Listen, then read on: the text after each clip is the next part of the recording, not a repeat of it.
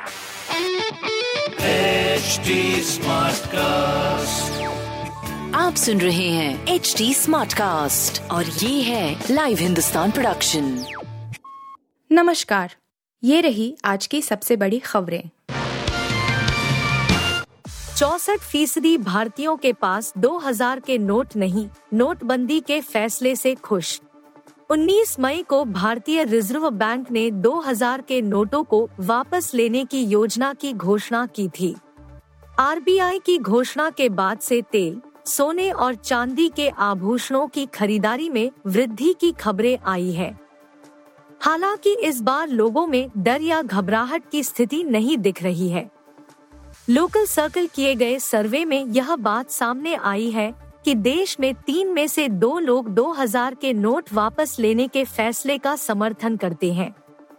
देश भर के 341 जिलों सत्तावन हज़ार से अधिक लोगों ने इस सर्वे में हिस्सा लिया। सर्वे के अनुसार चौसठ फ़ीसदी लोग आरबीआई के कदम का समर्थन कर रहे हैं। लू से मिलती रहेगी राहत, कई राज्यों में बारिश का अलर्ट। देश के कई राज्यों को भीषण गर्मी से राहत मिली है। बारिश के कारण लू का दौर थम गया है। मौसम विभाग ने 26 मई तक झमाझम बारिश होने की भविष्यवाणी की है। मौसम विभाग के वैज्ञानिक का कहना है कि अब तापमान में कमी आएगी और बादल छाए रहेंगे। राजस्थान, पंजाब, दिल्ली, उत्तर प्रदेश, हरियाणा और चंडीगढ़ में ओलावृष्टि, आंधी और भारी बारिश को लेकर ऑरेंज अलर्ट जारी किया गया है। वहीं हिमाचल प्रदेश और उत्तराखंड में बारिश और ओलावृष्टि की संभावना है। इस दौरान 50 से 60 किलोमीटर प्रति घंटे की रफ्तार से हवा चलेगी। नेताओं के पार्टी छोड़ने से दुखी इमरान बोले, मैं सत्ता पक्ष से बात करने को तैयार हूँ। पाकिस्तान में इमरान खान की गिरफ्तारी के बाद 9 मई को हुई हिंसा को लेकर उनकी अपनी पार्टी में ही नाराज़गी है। अब तक 30 नेता इमरान खान का साथ छोड़ चुके हैं। पार्टी छोड़ने वालों में ऐसे नेता हैं जो कि इमरान के बेहद करीबी रहे हैं और उनकी सरकार में बड़ी ओदों पर रह चुके हैं। फवाद चौधरी ने भी पार्टी छोड़ने का ऐलान कर दिया है। अब इमरान खान ने कहा है कि वह एक कमेटी बनाकर सत्ताधारी पक्ष से बातचीत करने को तैयार है। उन्होंने यहाँ तक कहा कि अगर उन्हें लगता है कि उनके राजनीति छोड़ने से देश को फ़ायदा होगा तो वह यह भी करने को तैयार है। प्रधानमंत्री के स्वागत में लगा मंत्रियों का मजमा, मोदी मोदी से गूंजा एयरपोर्ट। प्रधानमंत्री Narendra Modi Japan, Papua New Guinea और ऑस्ट्रेलिया की अपनी तीन देशों की यात्रा के समापन के बाद आज सुबह सुबह भारत लौटे हैं। नई दिल्ली के पालम एयरपोर्ट पर उनका भव्य स्वागत किया गया।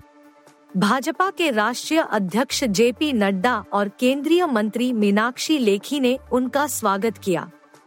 इस मौके पर जेपी नड्डा ने कहा, हमारे लिए सौभाग्य की बात है कि जहाँ जहाँ प्रधानमंत्री नरेंद्र मोदी गए वहाँ के नेता, एकेडेमिया और वैज्ञानिक आपसे मिलने के लिए आतुर रहे और उन्होंने आपके साथ गहन शासन के बारे में चर्चा की।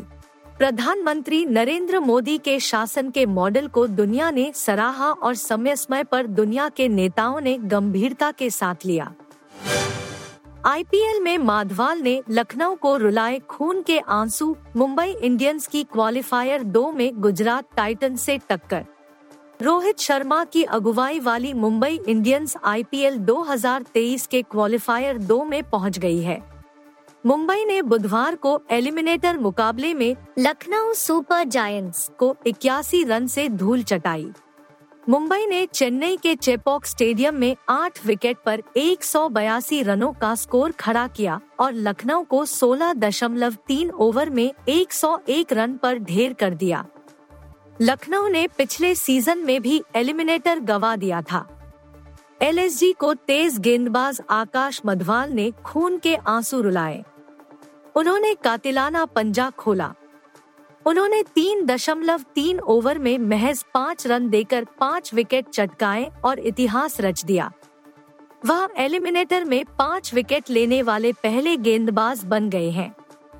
बता दें कि मुंबई की अब 26 मई को गुजरात टाइटन से भिंड होगी, जिसे क्वालिफायर एक में चेन्नई सुपर किंग्स के हाथों शिकस्त मिली।